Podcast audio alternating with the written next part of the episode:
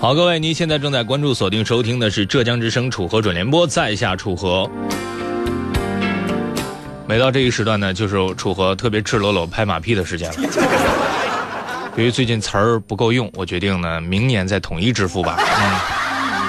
让时间悄悄地千万不要忘了，在收听节目的过程当中参与到我们的互动中来。我们今天的互动话题是：如果我们返老还童变回了孩子，请问这次你想做一个什么样的孩子，也就是什么样的宝宝呢？我非常欣慰，在我们的微信互动平台上没有看到大家说我想成为一个记满了所有双色球号码的宝宝，特别开心。大家都不是是吧？见钱眼开的人，虽然大家眼睛本来就挺大的。好，再重复一遍，今天我们的话题就是：如果我们返老还童变回了孩子，这次你想做一个什么样的宝宝呢？发送给我。哦，我的导播又在示意我，今天不是现在不是夜间节目啊。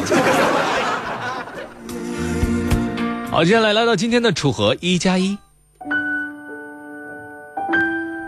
记录声音的印记，留下美好的记忆，记录一点，留下一点。如果一点加上一点，或许可以很神奇。楚河一加一，看看我们会得出什么。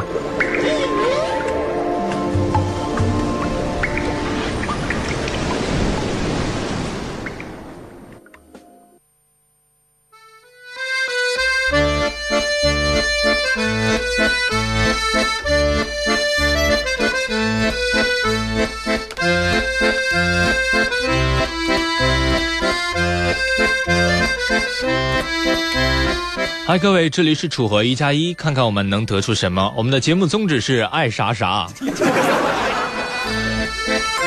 好像后边这句就招揽不了港澳台的听众了，是吧？没有关系啊，习惯就好了。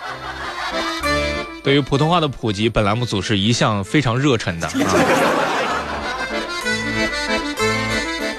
说起现在的乞讨者们啊，有不少人的心情都非常复杂。啊，大概就是哀其不幸，怒其不争这样的感觉，而且发现他们现在的乞讨方式啊，也越来越特别了。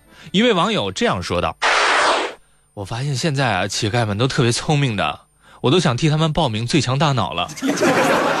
那天看见一个乞丐跟路人乞讨，他居然说：‘先生，给我一百块买方便面吃吧。’对方一听就急了：‘你疯了？买方便面要一百块？’谁知道那乞丐却说：‘批发的便宜。’”这还不算什么，还有更特别的乞讨方式呢。你在路上行车的时候，经常能够遇到这样的事情：一个人拿着一把掸子帮你来清理挡风玻璃，然后呢找你要钱。近日，拦车乞讨又有了升级版。视频中，这一男一女在马路中央见车就拦，拦车的这名女子看上去似乎有些跛脚，手里还拿着一块砖头。在拦下车辆之后，女子便拿着手里的砖头在车前挥舞。而一旁的男子则从另一侧对车辆形成包抄之势，意图非常明显。面对这种猖狂之举，多数牌照为皖 A 的驾驶员都选择了沉默。在视频拍摄的这段时间里，不少车主都从车窗里递出了零钱。我觉得目测他俩要活。路过的市民看到这一幕，纷纷摇头。也有人说，这就是明目张胆的拦路抢劫。俗话说，鱼有鱼道，鳖有鳖路。为了挣钱，这对男女也真是不择手段。视频的拍摄地并不明显，不过多数车辆的号牌均显示为皖 A，疑似发生在安徽合肥。希望合肥警方能够按图索骥，尽快找到这两位。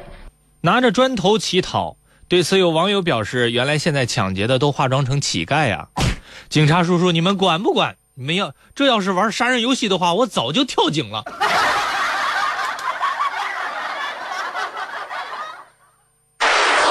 通过生活。里面血淋淋的教训，让一些男网友表示自己现在已经逐渐掌握了跟妻子对话的方式了。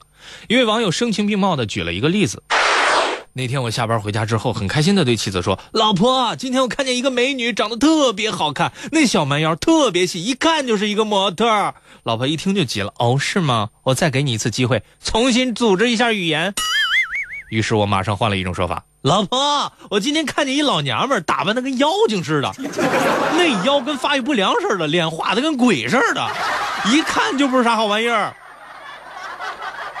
一说到模特，大家印象当中可能都是大美女、大帅哥，但是在桂林，两位八旬的老人却成了很受欢迎的模特。沿岸一带的枫丛作为桂林喀斯特地貌的一部分，有着诗画般的意境。黄全德、黄月创兄弟二人在这里当起了渔民模特。兄弟模特如今一个八十七，一个七十七，都留着一把白色胡须。耄耋老人的形象逐渐跃入大众视野，尤受摄影师的偏爱。常请其配合独特的喀斯特地貌拍照。随着岁月的流逝，漓江上的大胡子兄弟模特成就了许多视觉大片。他们说，漓江一年四季都漂亮，他们的成名与漓江山水有着直接关联。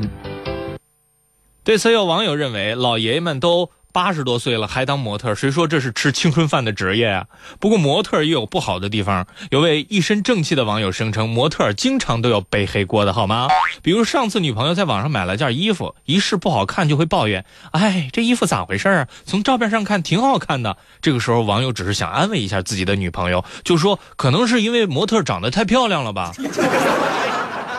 如果要不是衣服让你撑开了线，没准也挺好看的。”网友说：“那天让他终身难忘，那一天他失去了所有的尊严。”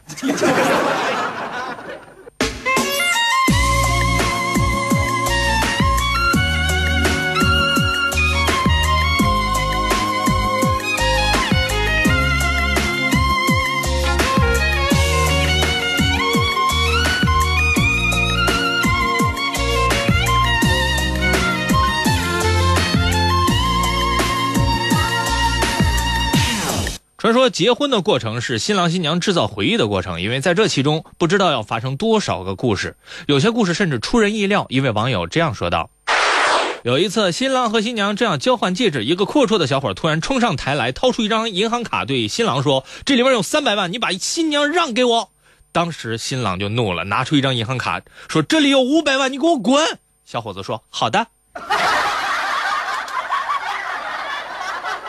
不过有人认为啊，遇到这样的情景，标准的回答应该是这个样子的：新郎和新娘正要交换戒指，一个阔绰的小伙突然冲上台来，掏出一个银行卡，对新郎说：“这里有三百万，你把新娘让给我。”当时新郎就怒了啊！你以为你是谁啊？别捣乱，账桌在那边。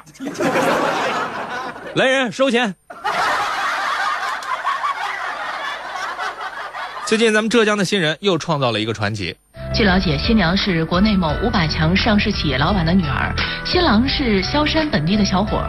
新娘从外地嫁到萧山，没有豪华的婚车队，而是自家企业的专机。人家动用的不是公车，这该叫啥呢？挺好啊，有钱就该任性，多少还能刺激一下经济，创造就业率。对此，栏目组认为许多网友的看法是不科学的。虽然新人们怎么办自己的婚礼是个人的自由，但是说他们坐专机会拉动就业率，就有点太夸张了。说的就跟自己会开飞机一样。而且即使有钱也不能任性，钱要花在刀刃上。再说，婚礼车队用专机替换，如果同城，这是很容易做过的。